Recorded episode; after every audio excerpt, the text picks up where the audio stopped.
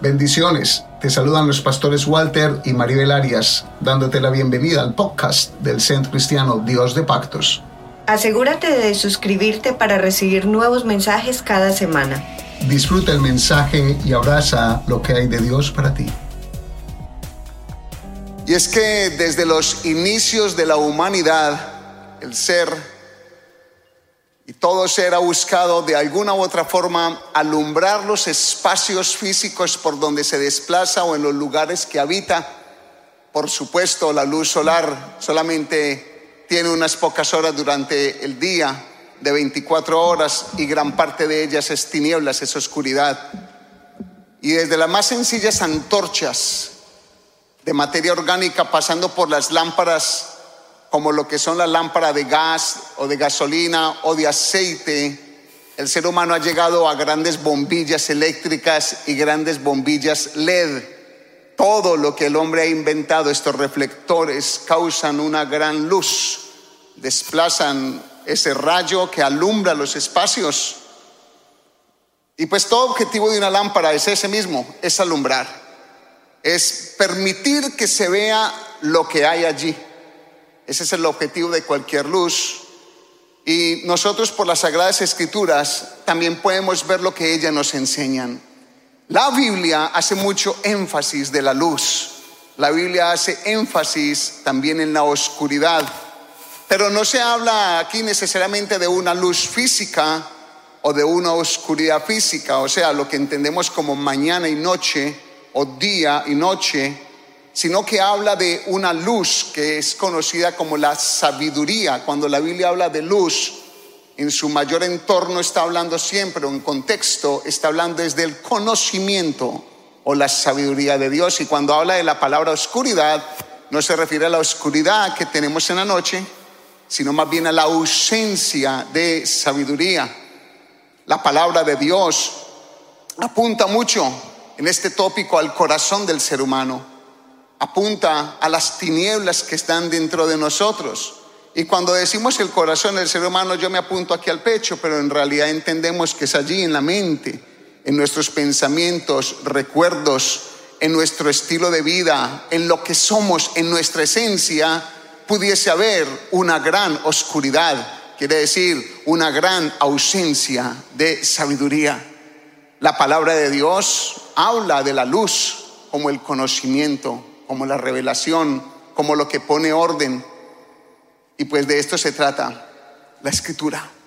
Y no solamente para el día de hoy, sino cada vez que somos predicados el precioso y maravilloso Evangelio de Jesucristo, cada vez que se nos exponen las escrituras a nosotros, cada vez que tomamos un texto bíblico es con la intención de que éste traiga una revelación y un conocimiento, la sabiduría de Dios para que entre a nuestra mente, a nuestros pensamientos, a nuestras intenciones y alumbre ese ser que somos sin Cristo, que somos ausentes de sabiduría. Existe mucha sabiduría de libros, de ciencia, de artes, por supuesto, mucho conocimiento, pero la palabra apunta a algo más grande y apunta es a la sabiduría del Dios mismo. Y en Mateo capítulo 6, versículo 23, la parte B, dice lo siguiente.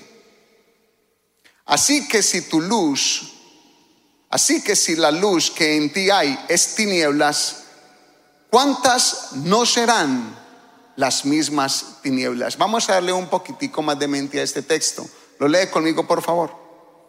Así que si la luz que en ti hay es tinieblas, ¿Cuánto, ¿Cuántas no serán las mismas tinieblas? Mire que está hablando de algo muy especial, es como un juego de palabras y un poco difícil de entender, porque lo que está diciendo allí es que si la parte de nosotros, si dentro de nosotros lo que hay es tinieblas, o sea, si lo mejor de nosotros ya es tinieblas, como dice la palabra, que lo que nosotros, lo mejor de nosotros es como un trapo de inmundicia delante de Dios. Nuestras justicias, lo mejor del ser humano, es como un trapo de inmundicia. Quiere decir que lo que por dentro tenemos y lo que verdaderamente somos por allá, si eso es una tiniebla, ¿cuánto más las tinieblas lo son? Hay algo que el Señor quiere decirnos por este texto y hay un tópico que Él quiere continuamente enseñar. De hecho, la majestuosidad de Dios tiene que ver con el entrar a alumbrar el corazón. Y el tema de hoy tiene como título Jesús, la luz del mundo. ¿Lo pudiese repetir conmigo, por favor? Jesús, la luz del mundo. Y hemos de ver tres cosas con la ayuda del Señor lo primero es que Jesús es la luz en la creación. Y vamos a hacer uso de unos de un texto y vamos a colocar allí los significados de las palabras en el original para que podamos allí entonces entender un poco más el texto y el contexto de Génesis en la creación. Lo segundo que vamos a ver es Jesús, la luz en este mundo. No solamente Jesús en la creación desde el principio, sino Jesús la luz de este mundo actual y de este mundo, de este globo terráqueo y de todo, de todo ser humano. Y por último, miraremos nosotros, tóquese allí usted por favor, si puede pegarse durito, nosotros, la luz del mundo. Toque el que está al lado, dile tú, la luz del mundo. Tres cosas, Jesús la luz en la creación, Jesús la luz en este mundo y nosotros la luz del mundo. Y me tomé el tiempo de colocar esto de una forma especial, eh, unos significados de lo que son las palabras allí en el original, y me documenté y es una enseñanza que he tenido por unos, creo que unos 15 ah, o 14 años, que fui expuesto a una, a una clase muy, muy, muy oportuna de este texto de Génesis y trajo curiosamente, la misma luz, trajo mucha luz, o sea, mucho entendimiento al texto. Y allí quiero que miremos algunas palabras que están allí en el texto de Génesis que vamos a leer, pero las quiero ver sus significados para que tomen nota de ello. Y es la palabra Dios, porque en Génesis dice que en el principio creó Dios. Ustedes saben eso y lo vamos a leer, pero yo quiero que ustedes tomen nota, por favor, que les va a servir. La palabra Dios viene del hebreo Elohim, escuche bien, y esta es una palabra que quiere decir fuerte, el temible, pero es en plural. Y yo quiero hacer aquí una, una aclaración porque, porque por ahí existen sectas que a ese le quieren dar una explicación diferente y si bien colocan en sus comentarios esas sectas y específicamente los testigos de Jehová que niegan que Jesucristo es Dios, y lo hacen ver como un Dios creado y lo hacen ver como un Dios pequeño. Y el mismo libro de Isaías dice que Dios, Jehová, no creó otro Dios fuera de él.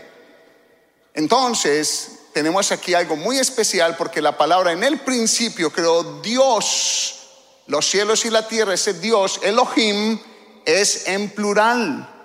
Y ahí es donde nosotros, la iglesia cristiana de sana doctrina, se fundamenta y arranca desde el mismo Génesis, desde el primer renglón, con lo que es nuestro fundamento de la doctrina trinitaria, que es Dios uno solo, que es Padre, Hijo y Espíritu Santo. Entonces, la otra palabra que vamos a estar viendo allí es la palabra tierra, porque en nuestra mente tierra es o la tierra que vemos o el globo terráqueo, pero la palabra tierra en el original si lo ponemos aquí está, dice, tierra es igual al abismo, abismo, el polvo, la materia. En el principio creó Dios los cielos y la tierra, el abismo. Dios creó fue el abismo, creó la expansión. Hay otra palabra allí, clave, desordenada. Dice, en el principio creó Dios los cielos y la tierra y la tierra estaba desordenada. Y esa palabra desordenada es del hebreo tohu, lo allí, escríbanlo, que quiere decir confusión o confuso. Una cosa desordenada no quiere decir que tiene ausencia, sino que le falta orden. No es ausencia de cosas, es un desorden. La tierra, en el principio, lo que está diciendo el Dios, Elohim, creó los cielos y la tierra, o sea, el abismo, la materia, el polvo, no una cosa de la nada, Él lo creó de la nada, ¿sí? Para que entendamos, no necesitó de nada para crearlo, según la Biblia, Él mismo lo hizo, pero eso estaba desordenado, estaba confuso, estaba y lo otro que una palabra allí, vacío, vacío del hebreo bohu, que quiere decir qué? Sin propósito. En el principio creó Dios los cielos y la tierra, la tierra estaba desordenada y vacía. Mire que vacío para nosotros es falta de cosas, pero no en el original. En el original la palabra vacía quiere decir falta de, dígalo duro, falta de, y si yo le pongo a que repita para que aprenda como yo he aprendido cuando repito, creo que es importante. Lo otro es la palabra tinieblas, porque dice, y las tinieblas estaban sobre la faz del abismo. Y la palabra tinieblas es del hebreo koshek, que significa ausencia de sabiduría. Entonces, en el principio, en Génesis, se habla de que Dios dijo, y cuando dice sea la luz, no está creando la luz y mucho menos la luz física que nosotros vemos a la luz solar. Eso aparece en el cuarto día apenas. Lo que es el sol y lo que es las estrellas y la luna aparece en el cuarto tiempo. Y cuando digo día es porque la Biblia habla de día, pero la Biblia no registra que son días de 24 horas tampoco. La Biblia habla de tiempos, en el primer tiempo, en el segundo tiempo. Y esto es bueno tenerlo en cuenta por cuestión de los científicos y de todas las palabras o de los pensamientos de la gente atea que nos pone a nosotros como ilusos o como demasiado religiosos nosotros que decimos que la Tierra fue creada en, en, días de 24 horas. Pero es que eso no es, el, no es ese tiempo, es ese tiempo que se refiere allí. Entonces cuando decimos los tiempos, esos tiempos no sabemos cuánto tiempo es. No hay una descripción total en ningún lado de la escritura que diga es un tiempo de tantos miles de días, de días de nosotros, de nuestro calendario, ¿sí? De nuestro reloj. Entonces, cuando hablamos de tiempos, el primer día, el segundo día, tercero, cuarto, quinto, sexto y séptimo, estamos hablando de tiempos, espacios de tiempo grandísimos. Entonces ahí encaja cuando los científicos dicen, tal cosa tiene tantos, ¿qué dicen? millones para que tengamos eso en el corazón, porque es que vienen, nos dicen eso y, nos ponemos a temblar, porque ataca nuestra fe de 24 horas. Entonces quítese esto de las 24 horas, que no aparece en ningún lado, y más bien entienda que está hablando de tiempos. ¿Están conmigo? ¿Alguien está recibiendo un poco? Sí, yo he enseñado esto aquí antes, pero me veo en la necesidad de traerlo de esta manera más práctico más ah, documentadito allí por causa de usted que quiere aprender y los que ya sabemos, pues gloria a Dios para que nos afirmemos. Entonces, yo cogí el texto y lo voy a leer. En Génesis capítulo 1, versículo 1 al 5, y aunque se va a desplazar aquí como aparece directamente en la Biblia, yo le voy a ir dando el significado de cada una de estas palabras que tiene para mayor entendimiento. Dice, Génesis 1, versículo 1 al 5, en el principio creó Dios los cielos y la tierra, o sea, el abismo, el polvo, la materia. Y la tierra, o sea, el abismo, polvo, materia, estaba desordenado, o sea, confuso, y estaba vacío, sin propósito, y las tinieblas, quiere decir, la ausencia de sabiduría, estaba sobre la faz del abismo. Y el Espíritu de Dios se movía sobre la faz de las aguas. Tercero, y dijo Dios, sea que la luz, o sea, la sabiduría. Y fue la luz, que es la sabiduría, y vio Dios que la luz, sabiduría, era qué? Buena. Y separó Dios la luz, la sabiduría, de las tinieblas, de la ausencia de sabiduría, y llamó Dios a la luz, sabiduría, ¿cómo lo llamó? Día, y a las tinieblas, que es la ausencia de sabiduría, ¿cómo le llamó? Noche, y fue la tarde y la mañana un día. Recuerden que no estamos hablando de la luz solar, porque eso aparece en el cuarto día.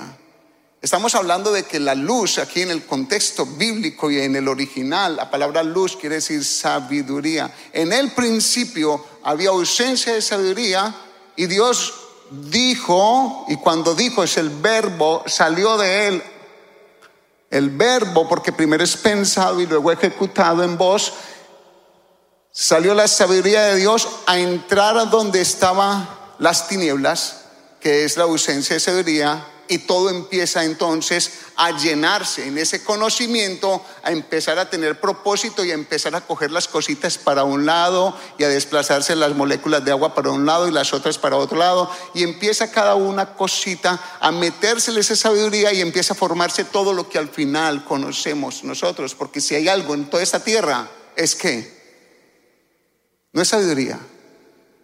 ¿Usted ha pensado en el vientre de la mujer cómo concibe allí y cómo se engendra un bebé. Por más mente que le damos, no decimos, tiene que ser Dios. Usted no lo dice así continuamente.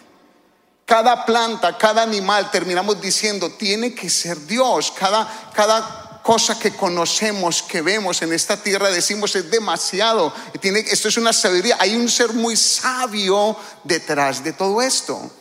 La, la fe de los científicos o de los ateos es tan grande que dicen que se creó solos. Eso sí que tienen fe.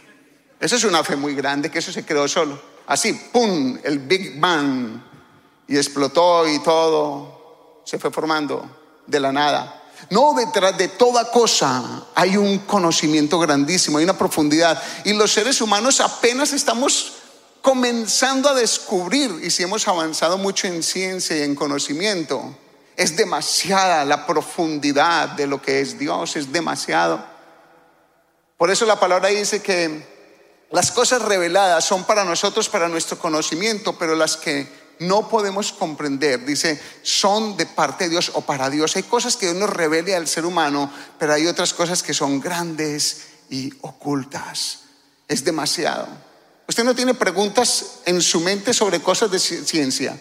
Usted no tiene preguntas en su mente aunque lleva mucho tiempo en la fe. Yo llevo mucho tiempo en la fe, o en una, una gran parte. Y tengo una cantidad de preguntas todavía. Y digo, Señor, definitivamente tú me las vas a revelar entonces cuando esté en tu presencia o no sé cómo lo vas a hacer, pero es que es demasiado. Lo de Dios es demasiado. Miren, el término espiritual, hablando de Dios en el término espiritual, no de las cosas creadas.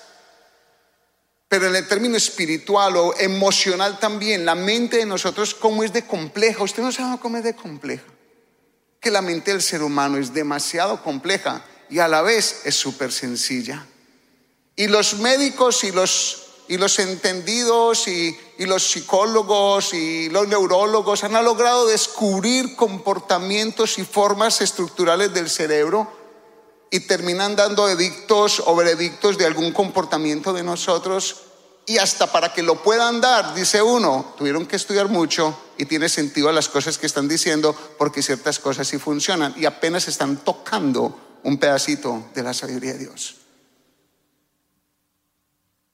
Yo lo que estoy tratando de decir es que en el principio, cuando Dios dijo, sea la luz, lo que entró fue su sabiduría. Y la sabiduría, por el texto que estoy tocando y por el tema que estoy tocando, la sabiduría apunta a un nombre. Por eso la Biblia describe el nombre que es sobre todo nombre. El nombre es Jesucristo. Jesús es la sabiduría de Dios y lo vamos a estar desarrollando en este tema. Y lo vemos más claramente en el Evangelio según San Juan. Estamos hablando de unos dos mil años para atrás, y ahí dice el apóstol Juan, en el capítulo 1 y versículo 1 al 3, dice, en el principio, Juan en su revelación está dando un entendimiento ahora más. Y dice, en el principio, ¿era quién? ¿Están conmigo? ¿Era quién? ¿Quién es el verbo? Jesús, ¿quién es el verbo? Jesús es el verbo. En el principio, ya Juan está diciendo, en el principio, o sea, desde Génesis, porque la palabra Génesis quiere decir comienzo o principio. En el principio, él era el verbo y el verbo estaba con Dios y el verbo era Dios. O sea, en el principio era Jesús y Jesús era con Dios Padre y Jesús era Dios. Es lo que Juan está diciendo aquí. Apoya totalmente la doctrina de Génesis 1 de Elohim, de Dios Trino. Porque usted notó también allí en el principio que dijimos que el Espíritu de Dios se movía sobre la faz de las aguas. Ahí aparece ese Dios que se manifiesta, se deja ver en un destello por nuestros ojos o entendimiento. Nuevamente, en el principio era el verbo, el verbo era con Dios y el verbo era Dios. Este era en el principio con Dios. ¿De quién está hablando? de Jesús. Este verbo, o sea, Jesús, era en el principio con Dios. Ahora lean el 3 en voz alta, por favor. Todas las cosas por Él fueron hechas y sin Él nada de lo que ha sido hecho fue hecho. Todas las cosas por Él. ¿Por quién? Por el verbo. ¿Quién es el verbo? Jesús. Todas las cosas por Jesús fueron hechas. Y dice allí, y sin Él, sin Jesús, nada de lo que ha sido hecho fue hecho. En otras palabras, la Biblia es concisa en su enseñanza de que Jesús no tiene dos mil años, sino que Jesús es eterno. Está desde antes de y fue el que su sabiduría entró en la ausencia de la sabiduría y separó dos cosas, sabiduría y ausencia de sabiduría. Y fue el que creó y fue el que formó y fue el que separó las aguas del cielo, como dice allí, el que separó las aguas dulces de las saladas y el que separó las aguas de lo seco y el que empezó a formar bolitas, ¿sí? Bolitas que se fueron formando. En la mente de nosotros es que cogió así y empezó a hacer bolitas y las tiró así. No, mire que es una atracción de un núcleo de todos los núcleos que tienen todos los planetas, es una atracción que recoge moléculas y se forma y se compacta como la Tierra, así cada una de las cosas que podemos ver allá en el firmamento. Entonces, ese Jesús está en toda la creación, en las plantas, en los peces, en, en la hierba verde, y cuando sale la hierba verde y los frutos, según dice la palabra allí en el versículo 4 eh, y 5 en adelante, y sale el fruto de acuerdo a su género y la semilla de acuerdo a su género, y sale y, brotan, y todo eso se va formando, y después también habla de los peces y habla de, los, de, los, de los animales. Y pero ese fruto que va saliendo y esa hierba verde, si analizamos, dice que colocó una bolita grandecita y caliente que se llama como sol para que alumbrara de día y una de noche. ¿Cuál es la que alumbra de noche? Luna, la Biblia lo describe. Y curiosamente esa bolita que hizo al cuarto día es la que necesitaba la planta verde que él había hecho porque necesita la clorofila, necesita del sol. Todo una sabiduría creó una cosa y le dio la respuesta a esa cosa, porque ¿cómo va a depender esto? Va a depender de aquello, de aquello, de aquello. Ahí tenemos todo el ciclo de la alimentación y de todas las cosas. Muy bien. Entonces estamos hablando que Jesús es la sabiduría, la luz. ¿Pudiese usted decirle a alguien a su lado, Jesús es la sabiduría, la luz? Ahora el apóstol Pablo también en su doctrina y en su revelación, el apóstol Pablo en 1 Corintios capítulo 1 y versículo 23 y 24 dice lo siguiente.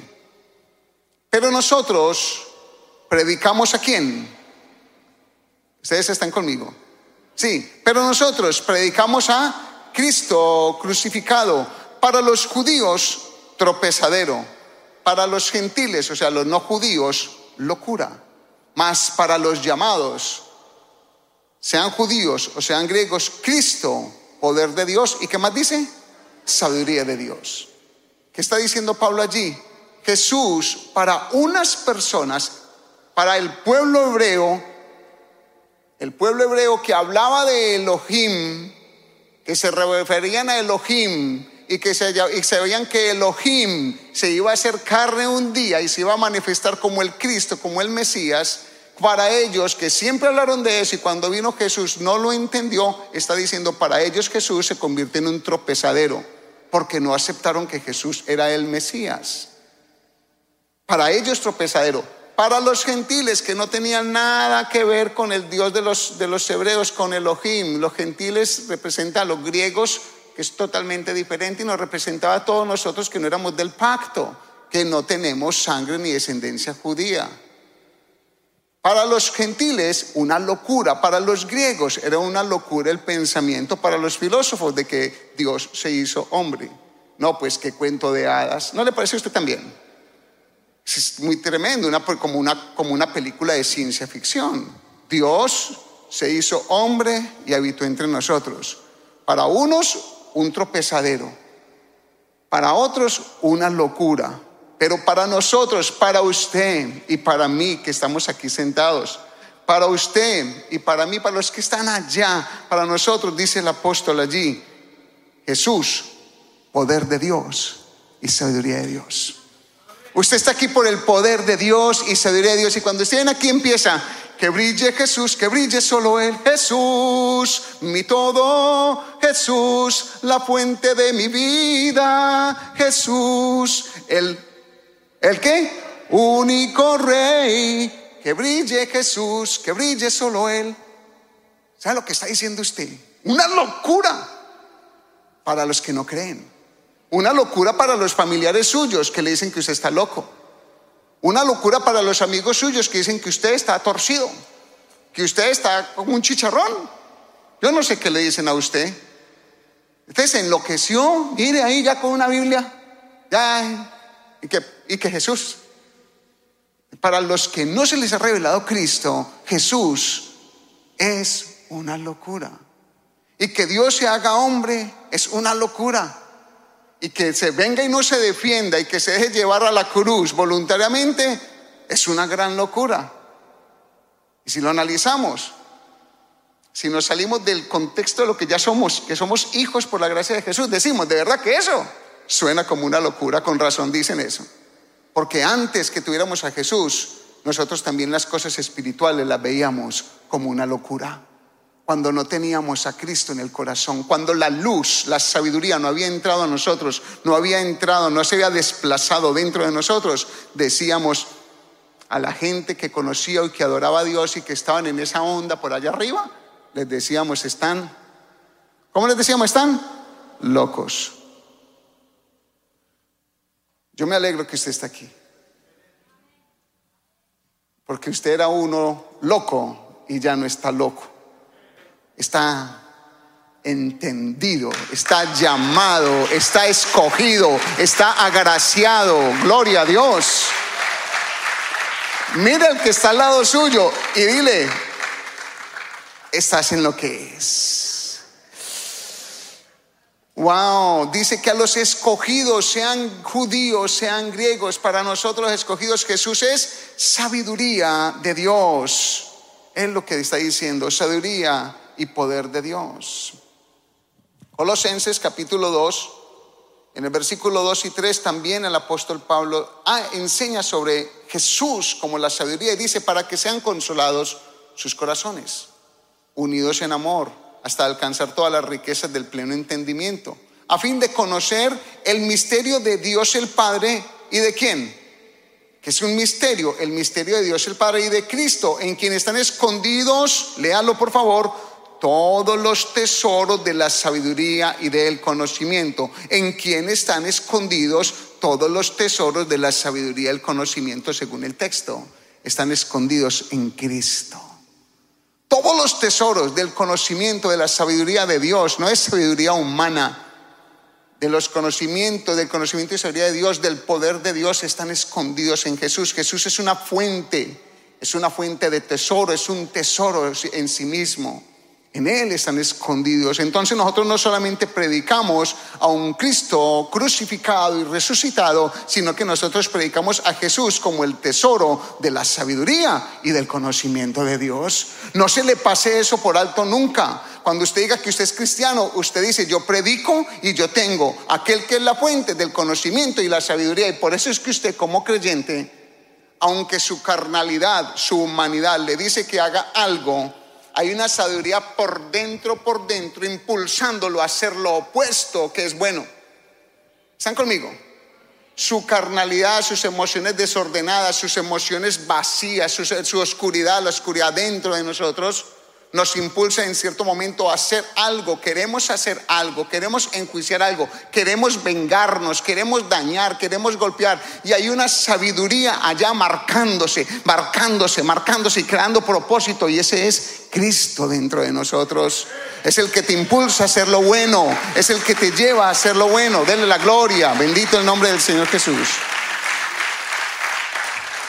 Entonces esa Jesús en la creación, es lo que quiero dejar sentado, la creación le competió o le compete a Cristo Jesús.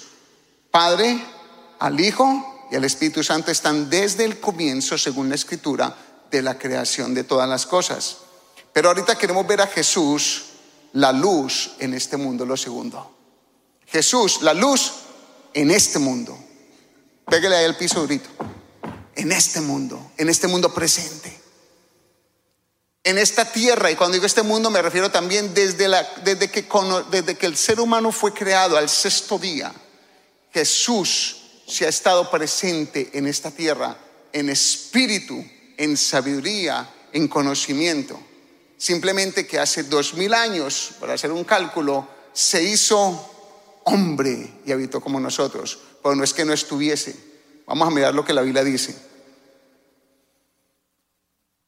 En Juan capítulo 1, versículo 9 y 12, el apóstol Juan sigue diciendo de Jesús algo y dice, aquella luz verdadera, ¿cuál es la luz verdadera? ¿Y qué quiere decir luz? Sabiduría de Dios. Aquella luz verdadera que alumbra a todo hombre venía a este mundo. Eh, mire que dice que alumbra a todo hombre. No está hablando solamente a los escogidos o a los salvos o no salvos.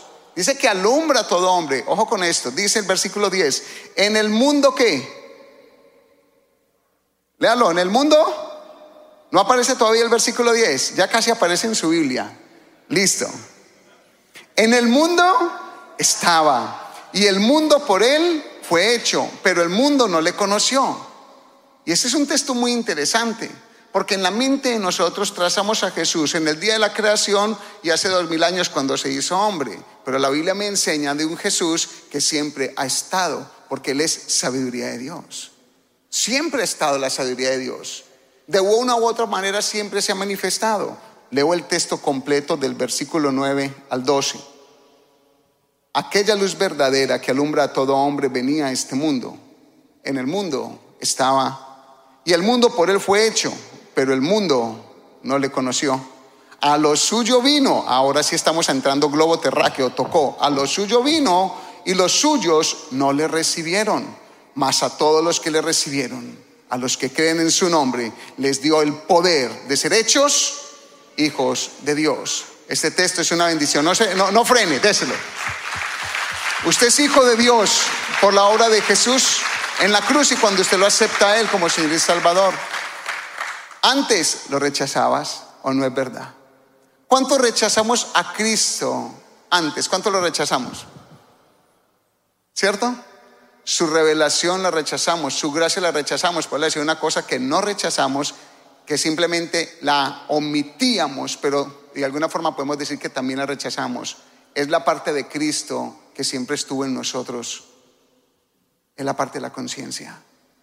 Porque la conciencia es la sabiduría de Dios también en nosotros. La conciencia es una parte de Dios en nosotros, donde nos permite identificar, aunque no seamos creyentes, entre lo bueno y lo malo. Todo ser humano, hasta el mal bandido, hay un momento donde algo le redarguye en el corazón.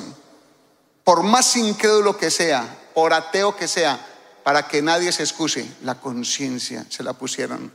Entonces allí la luz verdadera, dice allí que la luz verdadera venía a este mundo, que alumbra, que alumbra a todo hombre, está hablando de una luz propia, no de una luz prestada. Dice que alumbra a todo hombre y el comentario de Matthew Henry, tomo textualmente, dice allí Matthew Henry que alumbra a todo hombre en el ámbito de la creación y en el ámbito de la redención y tiene todo el sentido. El ámbito de la creación ilumina a todo hombre con la luz de la razón. En el mundo estaba. Todo ser humano desde el comienzo ha tenido conciencia. Todo ser humano ha tenido que vivir con la conciencia que lo juzga entre una cosa y la otra. Mire que ahora nosotros tenemos la gran bendición de que tenemos al Espíritu de Dios en nosotros, el Espíritu de Cristo. Y el Espíritu Cristo nos redarguye, nos confronta, nos consuela, se entristece entre nosotros. Pero antes de aceptar a Cristo, teníamos ya esa porción de la conciencia. La que nos juzgaba, la que nos enjuiciaba, la que nos hacía como una alarma, ¿o no es verdad? Esa parte siempre ha estado, en el mundo estaba, pero dice que el mundo no le conoció, a lo suyo vino. Ahora ya esa luz, esa, esa conciencia, ese pedacitico de conciencia, ahora la fuente total viene a este mundo habitar en medio de nosotros, a establecer su reino. A lo suyo vino, a establecer su reino. Pero los suyos, los escogidos, el pueblo amado, no lo recibieron. Y a los que lo recibieron de ese pueblo amado y a los que lo recibieron de los que no eran judíos, les es dado el derecho de ser llamados hijos de Dios. La luz de la creación, la luz que es la sabiduría que creó todas las cosas, ahora tomó forma humana esa sabiduría y habitó en un pueblo, en un lugar, en una región por 33 años y medio más o menos. Para establecer reino, para hablar cosas de lo alto, y las cosas de lo alto se las dijo a los profetas en la antigüedad, las cosas de lo alto se los dijo en las escrituras, están, pero ahorita viene a confrontar a todos y empieza a decir aún una serie de enseñanzas que con ayuda de Dios vamos a estar trayendo una serie completa de lo que es el sermón del monte. Hoy solamente lo va a pasar así, como decimos, pájaro de vuelo de pájaro. Muy bien. Entonces Jesús alumbra en todo lugar la luz que vino, Jesús, vino a lo suyo a establecer su reino, vino a alumbrar y a los que lo reciben, pues empiezan a disfrutar de esa grandeza y los que no reciben, pues siguen caminando en su oscuridad.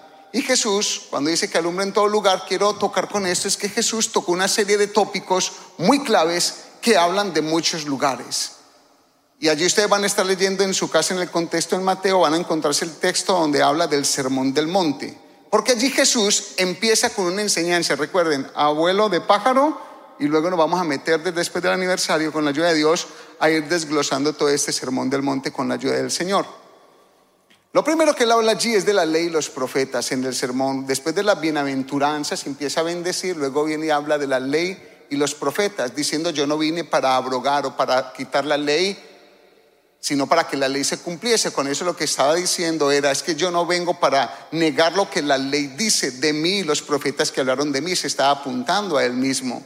Jesús está diciendo, ustedes en la ley y los profetas ya tenían el edicto de mi sabiduría.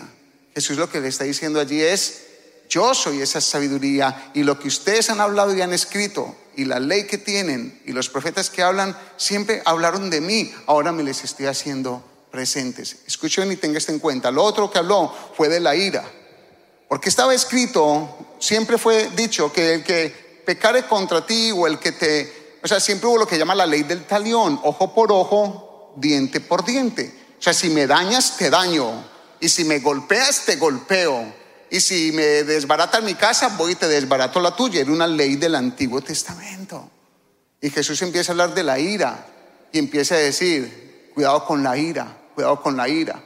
Él habla de la ira de una manera, que el enojo prolongado no es correcto, que, el que, que es dañino, que hay una necesidad de la reconciliación.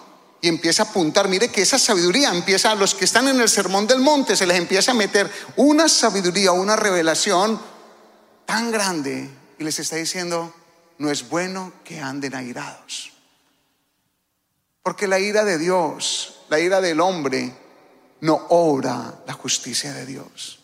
Como hombres queremos golpear y vengarnos. Con la sabiduría de Dios nos toca manejarlo a la manera de Dios. Y cuando lo manejo a la manera de Dios, algo sobrenatural acontece. Algo sanador en el corazón de uno mismo cuando nosotros nos vengamos, cuando nosotros tomamos, tomamos armas por nosotros mismos, mire, aunque desbarate al enemigo, queda desbaratado dentro de usted mismo. ¿Lo sabemos o no lo sabemos? Y como cristianos, ¿lo practicamos? Mire que sí, todavía. Como, como quien dice, yo sé que la Biblia dice que no es bueno que esté airado, pero voy a seguir airado y además me voy a vengar. Y yo sé que después oro delante de ti, Señor, porque usted sabe que a mí me dolió y me dolió mucho. Entonces yo lo voy a... No, pero que me la cobro, me la cobro. Y para allá la conciencia, parte de la sabiduría de Dios. Y el Espíritu Santo diciéndole algo lo contrario. Y la Escritura diciéndole algo contrario. ¿Qué le está diciendo? No lo hagas, no lo hagas. No es a esa manera. Y usted empieza a pelear, ¿cierto? Como que son dos personas en usted. Yo me lo imagino así yo. No, pero usted sabe que, que mira lo que, hizo. Yo tengo que, esto lo tengo que solucionar yo. No, no, no, no, no, esa es mi forma, tranquilo, quédate quieto. Yo te, yo te estoy dando sabiduría, lo que estás obrando es en tinieblas. Tu forma es una tiniebla. ¿Cuál tiniebla? Que lo que yo lo tengo es una revelación. Tiene que ser con un golpe de izquierda y una patada. Y nosotros somos así. Curiosamente, la sabiduría ha llegado, la sabiduría se nos mete y nuestra tiniebla, ausencia de conocimiento, cobra lugar y empieza a rechazar esa palabra. Pero no me quiero adelantar a todas las otras predicas que vienen. El adulterio, y les dice con respecto al adulterio, del adulterio físico, porque el adulterio físico tiene su condena aquí en la palabra, adulterar. No es sano el adulterio. O luego le dice, se lo lleva a otro estándar y les dice, a ustedes les fue dicho que adulterar tenía su consecuencia, pero yo les digo, el que adultera con sus ojos, ya pecó en su corazón. ¡Ah! Se le metió más la sabiduría de Dios más grande y está metiendo a, nosotros y nos está diciendo una cosa más grande todavía. Porque para nosotros la acción es peor que, el, jueguito en la mente y las conquistas en la mente y las relaciones en la mente y los que le llaman por ahí fantasías sexuales y todo eso. ¿Cierto? Y claro, tenemos una justificación, decimos, Señor, pero, pero tú sabes que no lo llevé a, no, lo, no lo plasmé. Pero mire que sufrimos ahí. Y nos condena ahí. Y nos ataca ahí.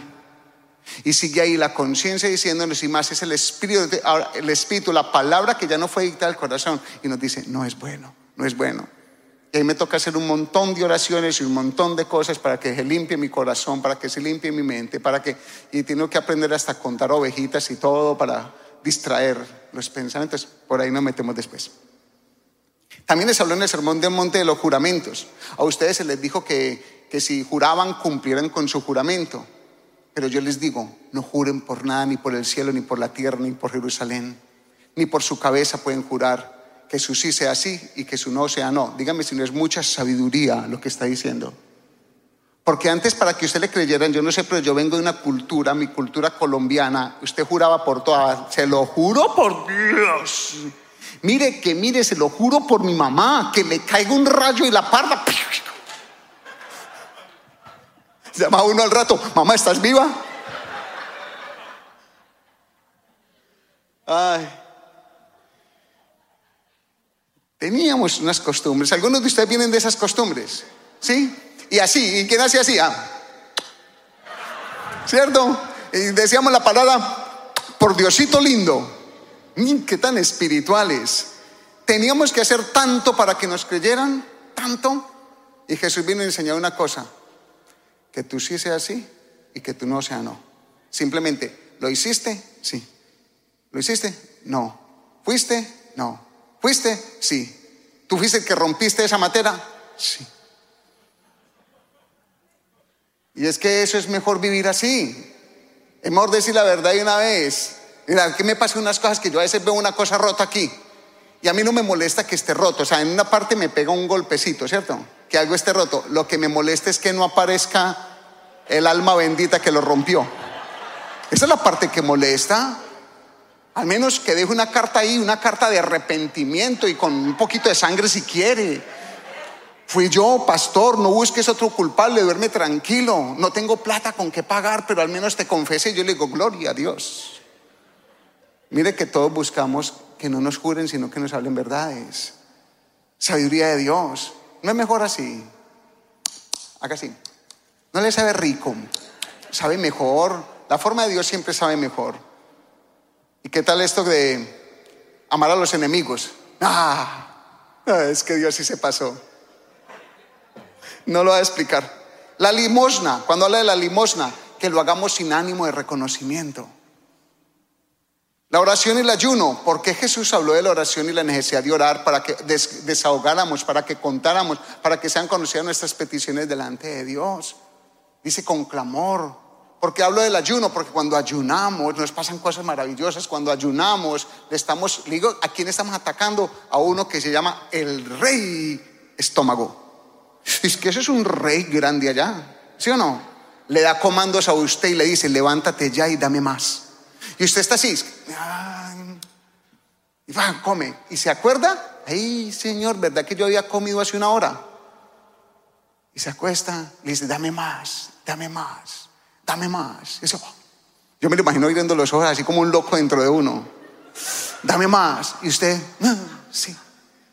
Y la bandejita paisa Y le dice, la quiere la pequeña. Y él le, usted, mire, su cuerpo, su cuerpo, le dice la mini bandeja. Pero él le dice, levanta la mano y dice, no, la grande. Con el chicharrón peludo. Uh, ¿Por qué Jesús habla del ayuno? La importancia de tener control porque nos concentramos, porque temamos, porque es porque se eliminan toxinas y una gran cantidad de cosas que hay allí. Tesoros en el cielo, no se hagan tesoros en la tierra. Háganse tesoros en el cielo. Y nosotros que estamos buscando continuamente. que no, después hablamos de esto. La lámpara del cuerpo, el ojo. El ojo. La lámpara del cuerpo. Pero para que lo entendamos en otra dimensión, es la intención del corazón. Cuidado con la intención del corazón, con el ojo del corazón lo que desea. También enseña allí en el Sermón del Monte y trae luz y trae sabiduría. Está toda esa gente así. Yo me la imagino todos así. Toda la gente copiando, toda la gente escuchando. Y les habla también del afán y la ansiedad. El afán la ansiedad. ¿A quién no le da afán? ¿A quién no le da ansiedad? ¿Cuál ansiedad? ¿Cierto? Un afán, una ansiedad en la vida, un afán, una ansiedad por conseguir, un afán, una ansiedad por hacer, un afán, una ansiedad y a veces no sabemos ni por qué. Y él le dice, cuidado, no se preocupen por el día de mañana porque cada día trae su propio afán.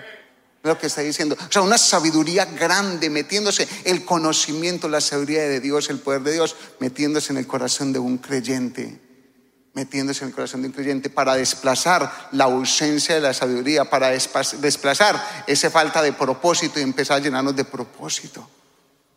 También les toca un tema allí, le dice no juzgar a los demás. Ah, ¿Cómo es de fácil?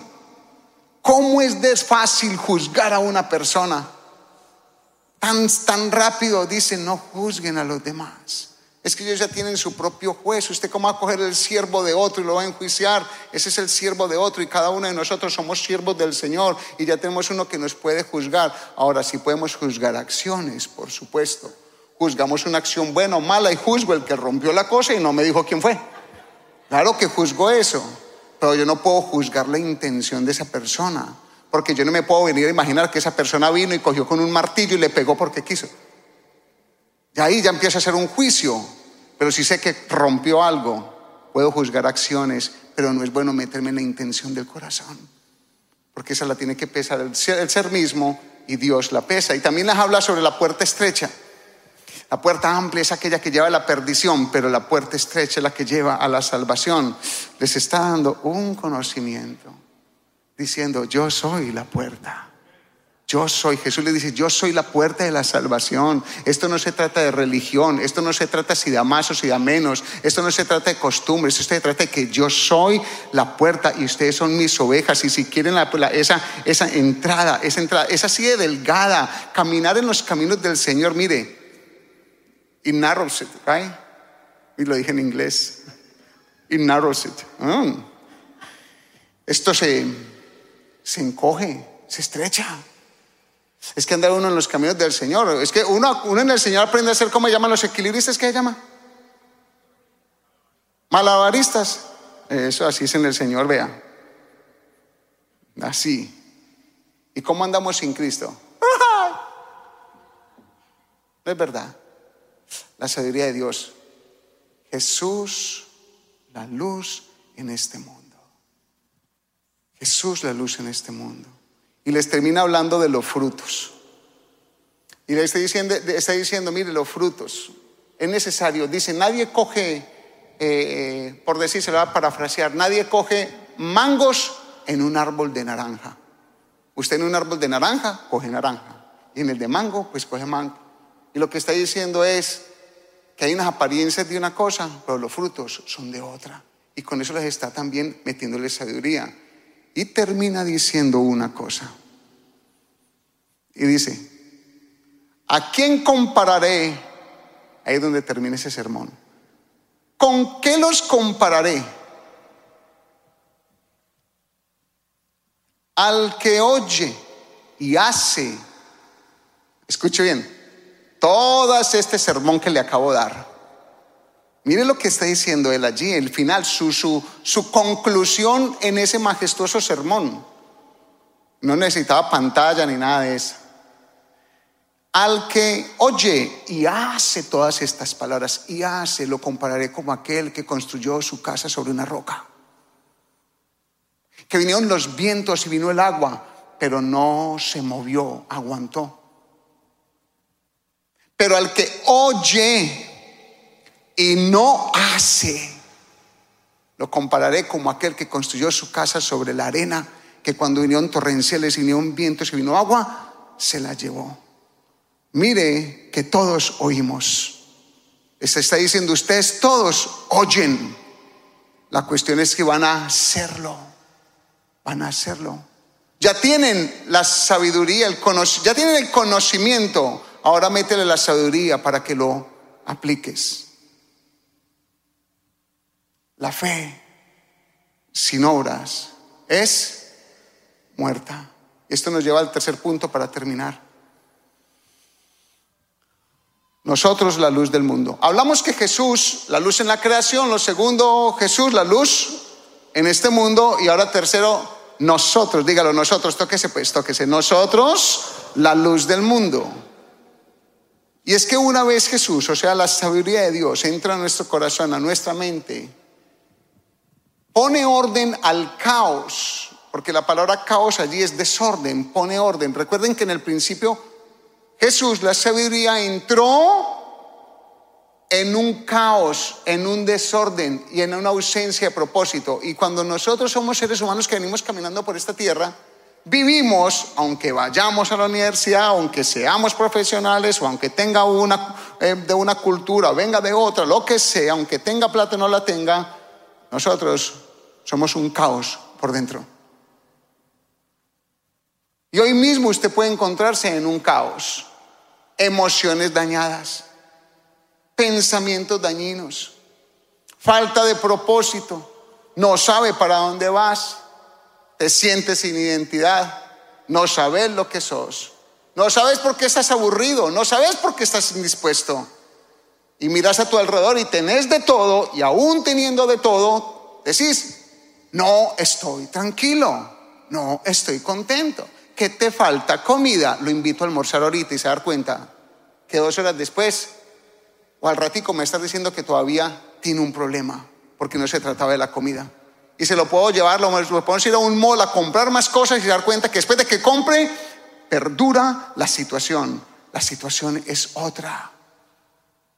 Es una conducta en nosotros de vacío, sin propósito. A veces vivimos sin propósito, vivimos sin, vivimos sin una agenda de Dios, vivimos sin un porqué de Dios.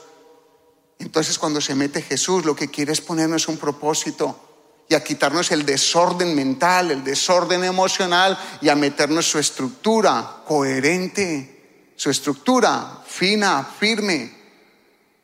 Porque quiere de eso. Lo primero es que nosotros tengamos esa paz grande en nuestro corazón. Porque Él viene a traer libertad al cautivo y al preso, apertura de la cárcel. Pero lo otro que Él quiere es que nosotros sirvamos como un instrumento.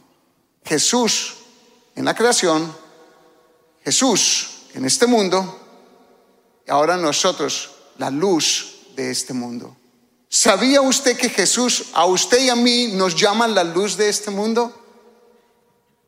Entonces nuestro espíritu y nuestra alma cuando reciben a Cristo y cuando le dejamos que alumbre más y que alumbre más y que alumbre más, más luz vamos a irradiar de Él con nuestras acciones y con nuestro estilo de vida. No se me pierden esto. Moisés cuando iba al monte Sinaí tenía que bajar y yo aprovecho esto. Y se ponía un velo porque la gloria de Dios era tan grande, su presencia era tan grande, él se expuso a la gloria de Dios, al mismo Dios, y su gloria le llenaba, que llegaba y la gente no podía ver, se tenía que poner un velo. ¿Por qué? Por el brillo que traía cuando se montaba, cuando bajaba del monte Sinaí de la presencia de Dios. Cuando nosotros nos metemos más con Jesús y nos metemos más con Jesús, la gloria de Dios va a ser tan fuerte, va a ser tan fuerte, va a ser tan fuerte que la gente va a poder ver a Jesús. Escúchalo, va a poder ver a Jesús. aún sin que nosotros hablemos, sin que nosotros digamos nada. Mira qué tan interesante y qué tan importante es esto. Cómo manejemos la vida, cómo manejemos nuestras situaciones, cómo manejemos nuestros dolores, cómo manejemos nuestras decepciones. Jesús dijo, ustedes están en el mundo y en el mundo van a tener problemas, pero yo estoy con ustedes, yo estaré con ustedes. Habrá, tiene que haber una forma más buena entonces, según la palabra. De modo que si alguno está en Cristo, nueva criatura es, las cosas viejas pasaron, y aquí todas son hechas nuevas. Cuando Cristo entra, saca las tinieblas, o sea, la falta de sabiduría la desplaza y nos da conocimiento. Ese sermón del monte se nos mete al corazón y más, y su palabra. Entonces ya somos unas nuevas criaturas. De eso se trata, iglesia, de eso se trata. Se trata de que Cristo alumbre en nosotros para nuestro beneficio, pero para más también. Entonces este cambio verdaderamente pues no es automático, se necesita y se requiere meterse con esa luz meterse con esa luz, meterse con Cristo. Y mientras más nos metamos con Cristo, más vamos a alumbrar. Si le oímos. Porque está el que se mete con Cristo, conoce de Cristo, escuchó el sermón del monte, pero no lo pone por obras. Y al no ponerlo por obras, pues no funciona. ¿Falló el Evangelio? No. ¿Falló Cristo? Tampoco, si es que menos. Fallamos los oyentes. Entonces el cambio no es automático, pero sí requiere inversión y requiere dedicación.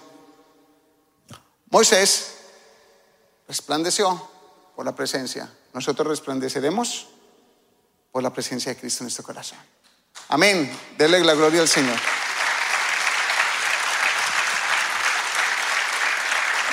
Y hay gente con una religión, con una educación, con una profesión y no alumbran. Yo conozco gente súper, súper dotada en, en ciencias profesionales y cuando abren su boca, pestilencia. No solamente las palabras soeces que hablan, léxico grotesco, sino pensamientos que emanan porque el corazón es tinieblas. Y Mateo 6, 23b, que fue el que leímos al comienzo, Así que si la luz que en ti hay es tinieblas, ¿cuánto no serán más las tinieblas? Esta es una evaluación para nosotros en este momento, iglesia. ¿Cuál es la luz que está alumbrando dentro de ti? ¿La luz de Cristo o las tinieblas tuyas? Porque esta pregunta me la tengo que hacer a mí. Hay responsabilidad y propósito ante esta luz. Moisés bajaba entonces con el rostro la gloria de Dios, pero cuando bajaba con esa gloria de Dios, mi atención a mí aquí, cuando bajaba con la gloria de Dios, venía para hablarlo de Dios, venía para mostrar a Jehová Dios, venía para hablarles de las formas de Dios y por eso el pueblo lo seguía, porque ellos podían reconocer que Él estuvo metido con Dios. Hay alguien que le está siguiendo a usted porque reconoce que usted está metido con Cristo. ¿Qué tipo de amigos tiene? Mire a su alrededor. Porque cuando yo estaba en las drogas y en la borrachera, yo sé quiénes me seguían a mí. Porque eran atraídos los espíritus. Los espíritus siempre se van a atraer, sea el espíritu que sea. Pero cuando usted tiene el Espíritu de Dios y cuando tenemos la palabra de Dios, también van a aparecer los candidatos escogidos por Dios para que se me peguen a mí, porque yo les voy a reflejar a Cristo, porque Cristo no se les va a meter, pero yo sí les voy a hablar de Cristo. Bendito sea el nombre del Señor. ¿Cuál es la responsabilidad o propósito de tener esta luz? Andar en buenas obras. Efesios 2.10. Póngase en pie. No quede ahí sentadito. Efesios 2.10. ¿Qué dice? Porque somos hechura suya, creados en Cristo Jesús, ¿para qué? Para buenas obras, las cuales Dios preparó de antemano para que anduviésemos en ella. Ya Dios había preparado de antemano cosas buenas, simplemente que nosotros no habíamos escuchado ni habíamos visto. Y cuando nos metemos con Dios empezamos a ver las cosas buenas delante de nuestros ojos. Lo otro es para alumbrar a otros. En Lucas 11:33 dice el mismo Jesús, nadie pone en oculto la luz encendida ni debajo de un almud, o sea, un espacio, sino en el candelero para los que entran vean la luz. Usted no se puede dar el lujo de no hablar de Jesús en, en los lugares donde está. Ay, yo respeto el lugar donde estoy. ¿Qué? ¿Cómo así que respeto? No estoy entendiendo lo que estás diciendo.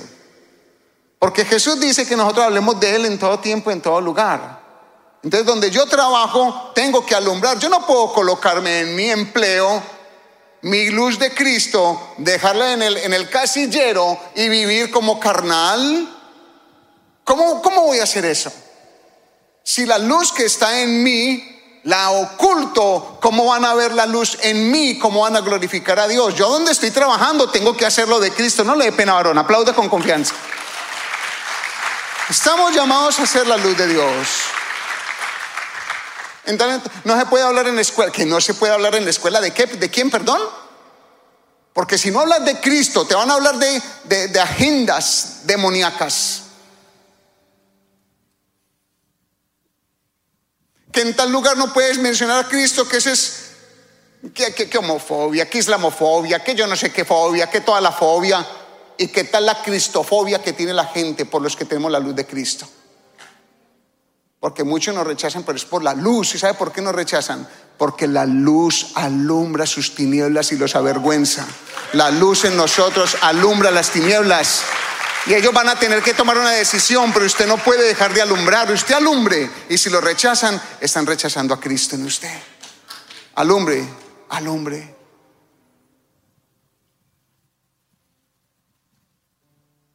Mateo 5:16 dice, así alumbre vuestra luz delante de los hombres, para que vean vuestras buenas obras y glorifiquen a vuestro Padre que está en los cielos.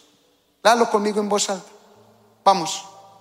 Así alumbre vuestra luz delante de los hombres para que vean vuestras buenas obras y glorifiquen a vuestro Padre que está en los cielos. ¿Dónde tenemos que alumbrar? Usted trabaja con gente delante de los hombres. Usted atiende gente delante de los hombres.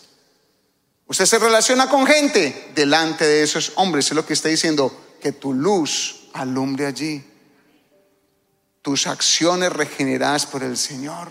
Tu estilo de vida cambiado, transformado por la misericordia de Dios. Esa nueva criatura hecha en ti empieza a alumbrar. Usted dice, ay, me falta mucho todavía. Pues alumbra con la parte que tenés. La primera de Pedro 2.12 dice, Vamos en voz alta. Manteniendo buena vuestra manera de vivir entre los no creyentes, para que en lo que murmuren de vosotros como de malhechores, glorifiquen a Dios en el día de la visitación al considerar vuestras buenas obras. Usted haga lo bueno, lo recto, lo puro, lo amable, lo santo, lo que digno alabanza. Cuando usted lo hace, un día esa persona que la ha rechazado usted, un día esa persona que lo tildó de loco o de fanático, va a empezar a glorificar a Dios porque vio su estilo de vida. Bendito sea el Señor, bendito sea el Señor. Póngase en pie pues, por favor. Y vamos a leer este texto. Pero antes de leer el texto, antes de leer el texto, tuve una conversación con mi hija Melissa hace unos, no sé, unos meses, quizá, tal vez un poco más, quizá un año. Ella vive en Nueva York. Y estamos hablando de la fe y hablando de nuestras responsabilidades. Ella me estaba contando de su tristeza por, el degenero de ciertos espacios donde ella ha convivido, le toca convivir. Entonces yo estaba hablando con ella por teléfono y le dije, hija, ¿ves la luz aquí de mi sala prendida? Me dice, ¿cómo así papi? ¿Qué me dijiste? ¿ves la luz aquí en mi sala prendida? Y me dijo, no, pues ¿cómo, cómo la voy a ver? Exactamente, no la puedes ver porque estás en otra, en otra muy lejos, estás a, a tres horas y pico en avión. Pero sabes que la luz que está aquí en mi sala alumbra la sala donde estoy. Tienes un bombillo prendido en tu habitación y me dice, sí, papi. Ok, ¿está alumbrando tu habitación? Sí. Ok, excelente. Mira, hija, yo estoy por aquí. A mí me corresponde alumbrar por aquí. A mí me corresponde mostrar a Cristo es aquí en el entorno donde estoy. No lo puedo mostrar en Nueva York porque no estoy allá, pero sí lo puedo mostrar en el entorno que estoy. De igual manera tú.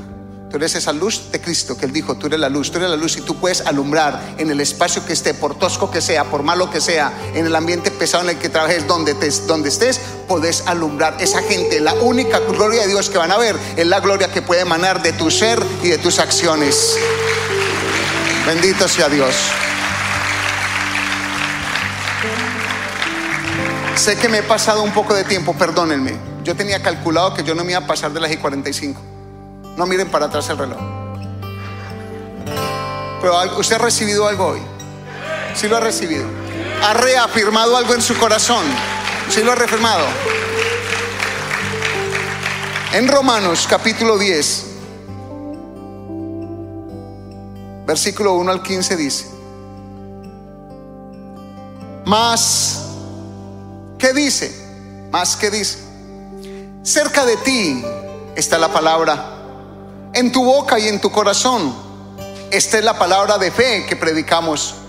Que si confesares con tu boca que Jesús es el Señor y creyeres en tu corazón que Dios le levantó de los muertos, serás salvo.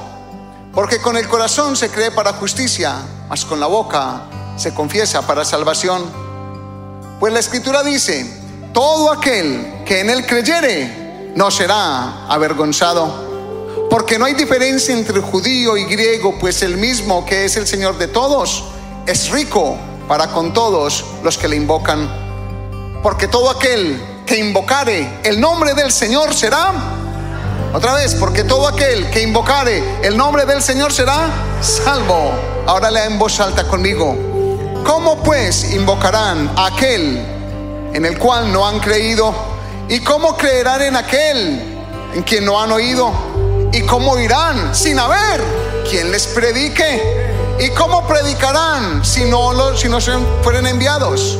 Como está escrito, cuán hermosos son los pies de los que anuncian la paz, los que anuncian las buenas nuevas. Iglesia, no te puedes callar, no te puedes callar. Tienes que seguir hablando de Cristo en todo lugar. No dejes de alumbrar. ¿Cuáles textos bíblicos estás mandando?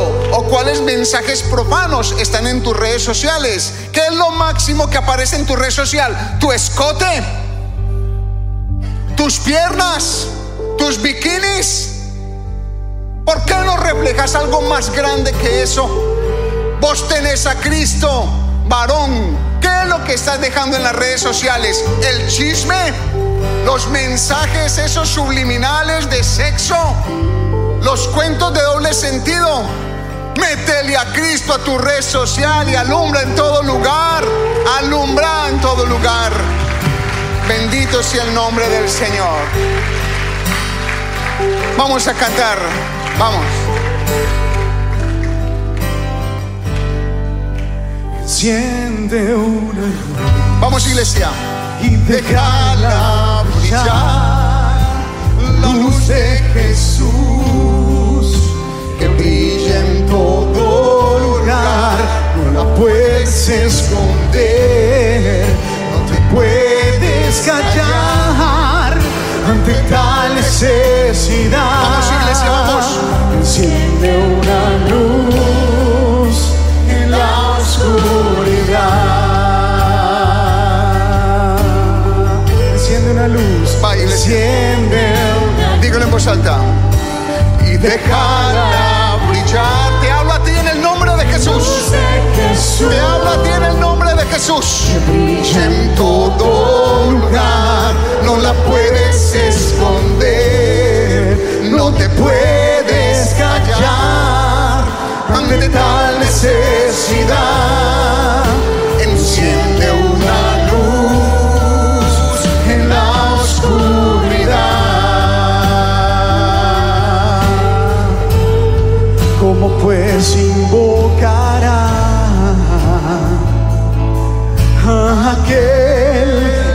cual no han creído.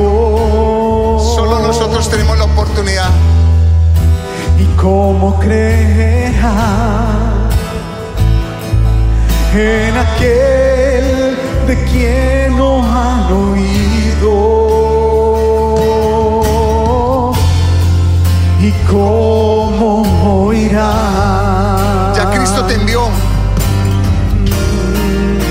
Nadie les predica. Hermosos, hermosos son los pies de los que anuncian la paz. Vamos, iglesia. Las buenas nuevas de Jesús. ¿La pueden levantar?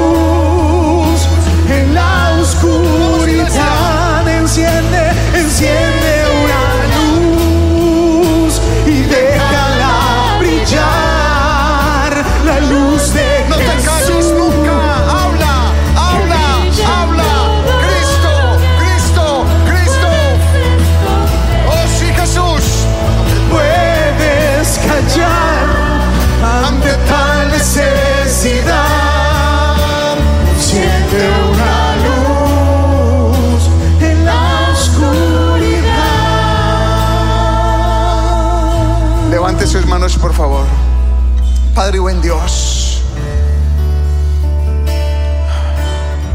Gracias por crear todo, amado Cristo. Gracias por tu majestuosa creación y porque has estado siempre en la conciencia de todos, en todos los años, en todos los siglos. De una u otra manera no has desabastecido al ser humano.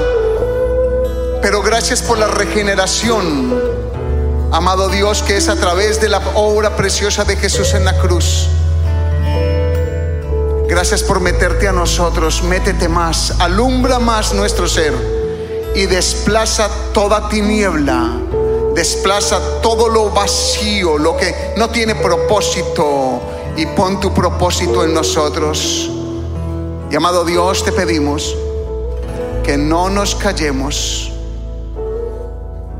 que no ocultemos la luz, que no nos avergoncemos de ti, que no nos avergoncemos de tu nombre y de tu palabra, que suframos más bien el oprobio y el rechazo para ser esos discípulos tuyos, porque tú fuiste rechazado también y escarnecido. Yo bendigo a este pueblo, mi amado Dios, y a todos los que están, Señor, en sus lugares y en sus casas, para que tú les bendiga a cada uno, Señor. Que esta palabra no la arrebate el enemigo, Dios Rey. Y gracias por los que han venido por primera vez también, Señor. En el nombre de Jesús y la iglesia del Señor dice, amén. Gracias por escuchar a nuestro podcast. Te invitamos a que nos sigas en las redes sociales como Facebook, YouTube e Instagram. Busca bajo el nombre Dios de Pactos Florida. Esperamos que este mensaje te haya edificado y por favor compártelo a otros.